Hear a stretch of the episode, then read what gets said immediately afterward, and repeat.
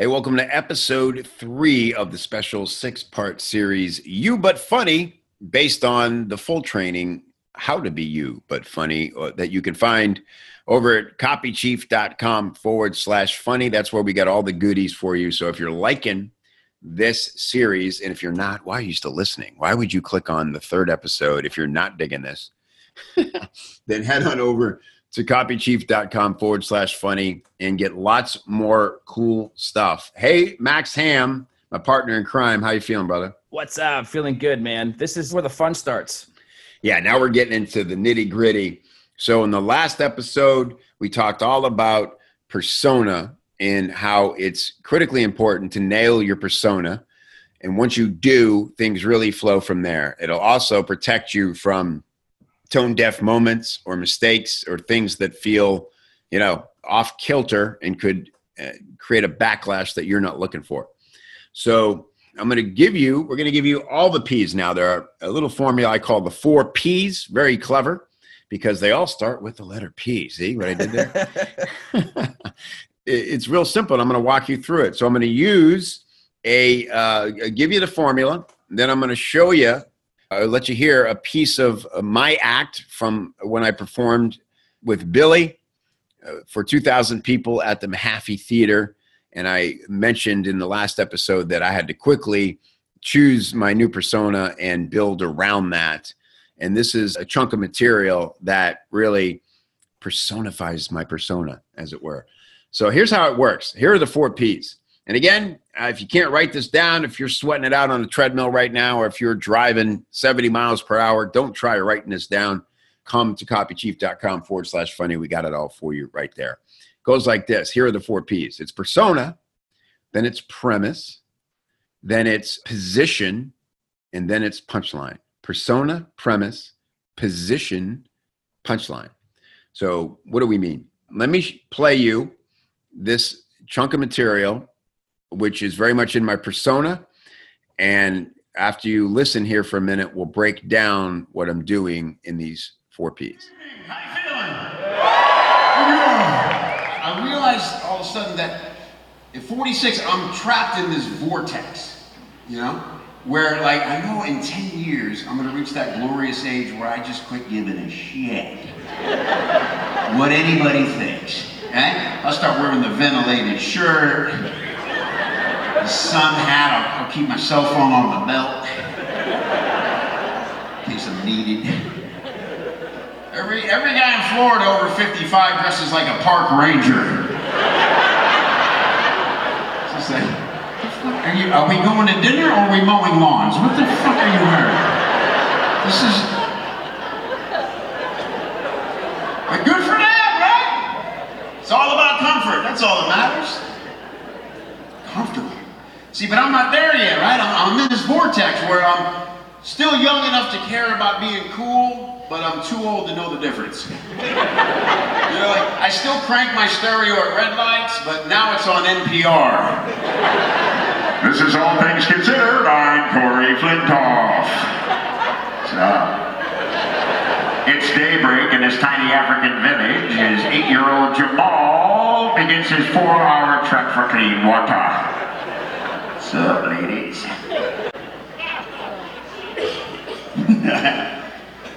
I still wear rock band t-shirts, but now I buy them at Target.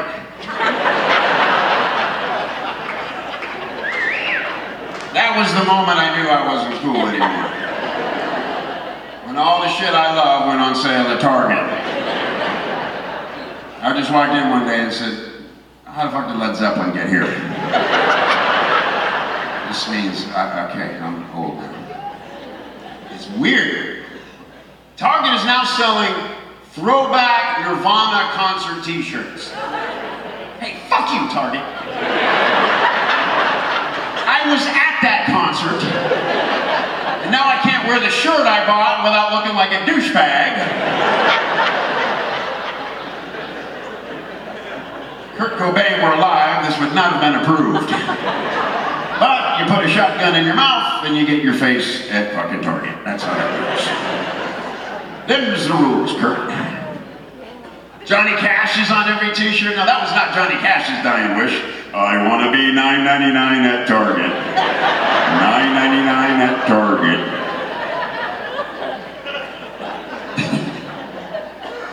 Different. I'll tell you what is fun though. Going to Target wearing a, a red T-shirt and khakis. We were accidentally wearing the uniform into Target. People just asking you for stuff. Excuse me, where do you keep the baby oil? Follow me. You exactly where I keep it. Halfway out to my car, she's like, Do you work here? They won't hire you with a felony. Okay, cool. So that is a piece from my show at the Mahaffey Theater, opening up for my man Billy Gardell. And Max, let's break down those four P's right there. Let's do it. So persona, again, to remind everybody, is in my for my stand-up, I chose, you know, where I am in life. I'm a middle-aged, sort of former cool guy, realizing he's not so cool anymore and trying to understand my place in the world. And so the signature line of my persona is young enough to care about being cool, but too old to know the difference. And that's also the premise. So we go persona is established. I'm talking about how, you know, I'm in this vortex and it's strange to be my age and I'm a little lost in the world. So they know a lot about me right there and they know where I stand on this topic. The premise to set up the jokes I'm going to do around it are, like I said, young enough to care about being cool, too old to know the difference. Okay, that gets a, a little laugh, but that's not the punchline. That's just the premise. And so they're saying, okay, Kev, well, how does that work? What does that look like? and so my position on it is when you think about position on a joke, another way to think of it is who's the victim of this joke, Yeah. right? And you've essentially got three choices, Max, when we're thinking about the position of the joke, right? Are you the victim? So you're sort of self deprecating. Are you inviting the audience to be the victim along with you, which is what we call uh, second position? Or third position, are you describing what happened to the victim of a joke? That's right. Yeah. And as you did in your bit, you basically described yourself as as the victim of, Yeah. of the whole hunk. Yeah, I'm the victim of the jokes here. I'm making fun of myself and I'm revealing things about me that prove that I'm a little lost, trying to be cool. In actuality, not very cool anymore. So By the way, are you still going to Target, Kev? I love Target, man. You can't keep me out of there. and I still browse the t-shirts, even though I'm going, I, I'd be twice the hack if I actually bought one of these, but oh wow, look, uh, Hendrix. so the, the first joke, and just a little, a little extra bit of advice for stand-up is you want the first joke in the position once you've established premise and you're getting a, the first punchline to be quick. And so, especially if you're, you're about to do a whole hunk. So, my first one is I still crank my stereo at red lights, but now it's on NPR. And, you know, just a quick, you know, joke and it shows the juxtaposition of how I still do things that I did when I was younger, but Yeah. now they look different. Yeah. And then the, we still call this punchline, but in stand up, we call it tagging the joke, i- is when I act out what it would sound like and I go into the NPR story, which is, you know, the comedic effect of cranking something that, you know, would be Yeah. ridiculous And, and notice how it all ties down to the initial persona of middle-aged cool guy trying to figure out his place in the world. It, it, you can trace every joke back to that. Yeah, it's totally on display as I sit there like an idiot at the red light cranking NPR. And so then and then I talk about look, I, I still wear rock band t-shirts, which probably look a lot cooler on a young kid. and but now, because I'm not so cool, they're suddenly on sale at Target. And so position here is interesting because it's still about me. I'm still making fun of myself. I'm admitting that I get my cool stuff, you know, stuff I think is cool is on sale at Target, which instantly makes it uncool.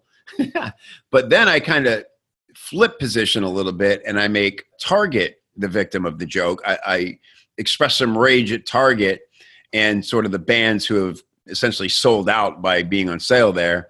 And I go into a specific example about the Nirvana concert T-shirt. And again, it's that sort of like Carlin is so famous for in, in the Danny Bevins bit we heard in the first episode. It's that ex, it's that emotion, it's that expression of rage around something, even if it's ridiculous, that gets the reaction from the crowd. Yeah, exactly. Because a lot of people in the crowd will have the same feelings you did, and that brings it out. Yeah, they haven't thought of it probably, right? It's just one of those things where it's like, oh God, he's right. And I didn't think of that. And, you know, I see guys sometimes in the crowd and they're wearing like their Guns N' Roses Target t shirt and they're just like, wanting, like, oh my God, I need a jacket, you know? I got to get out of here. you know, but it's, it's, it's funny because it's true, as they say. Yeah. And uh, then, you know, it takes on a different little spin when I kind of welcome the audience to be the victim with me when I talk about wearing the em- employee uniform into Target, and then the victim becomes the person who asks me for things, yeah. right? And so, you know, without going down rabbit holes here and making it complicated, you can see how it's all still within position, and just just by shifting position a little bit on, on the same premise within your persona creates all kinds of cool opportunities for for humor. That's right. Yeah. And just for right now, getting started writing down some jokes, keep it simple, as simple yeah. as possible. And then later on, we have more stuff for you in the full edition of this, How to Be You But Funny. We can we can go down the more elaborate paths of this. Yeah. So in the full training, we go deeper into the stuff. If and again, it, you can choose to keep it really simple, and that's what we recommend to start. But we'll show you lots of examples of this, and we'll give you an opportunity to write some punchlines to get the juices flowing. And we'll even interact with you and kind of watch what you're doing and help guide you along. It's just fun to sit around and riff punchlines together, Max. Yeah, and and that's exactly what you do every Wednesday in, in the workshop, right, Kev? It's exactly right, and it's cool to be amongst people who are just there with the singular goal of letting loose, having fun. There's no egos because everybody's kind of looking at funnier ways to make fun of themselves. yeah. It's, you know, comedy's just fun, man. It's a cool thing. So if you've been a fan of comedy for a long time and thought, ah, I've always wanted to try that, you know, you're getting some real insight. I absolutely recommend. In fact, I always say, Max, that it's you're now obliged. If you've ever said to yourself, man, I'd love to try stand up, or I've always wanted to do an open mic and just try stand up. I think you're obligated to actually do it. You should not die having that undone. Yeah, exactly. And and now you've got a formula. That's right. So, so Giving you a you huge head start. Yeah, you can guess because a lot of people go to open mics and they have nothing and they just yeah bomb. But yeah. just because you have this formula, you can actually write four or five jokes using the formula PPPP and go perform it, and it'll be a, a piece of cake for you. Yeah, you still be pissing your pants that first yeah. time, but you'll know what you're doing. You'll look much better doing it. Exactly. Yeah. It's like, oh, this guy's got some formulas. Woo. so, and again, you can incorporate this into you know your content if you're a content marketer you can use this in, in article writing and blog posts, certainly in videos. It's really effective. So there you go. There's the four P's. And in the next episode, now we're going to start to give you some really good examples. We're going to show you where to use this stuff, right? So again, you don't have to, this is not about you becoming a stand up or, or becoming someone other than yourself. It's how to be you, yourself, the, the uh, organic character that people know and then accessorize, if you will, with some, you know, comedy and get that emotional reaction from your crowd with some laughter. That's right. So on the next episode, that's what we'll cover. We're going to show you some TED Talks. This is great. Max took the four P's and he started looking at TED Talks, which are, as you know, very famous. They get a, millions of views.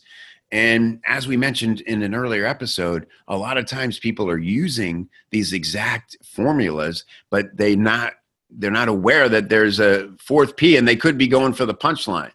So we're going to show you some examples of TED Talks where they used the first three P's and totally blew an opportunity to add a punchline. And we're even going to write the punchline they could have used and show you how it would not have compromised their character or the integrity of the talk. It just would have been a great bonding moment between them and the audience. That's right. And and you guys will notice, and you've probably seen TED Talks already, the best ones are usually the ones that have a lot of humor in them. Absolutely. They, they by far get the most views. They were the most talked about and remembered.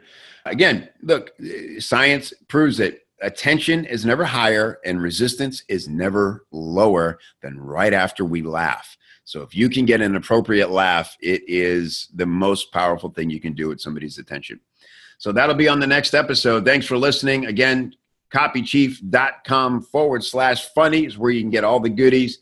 We'll see you next time.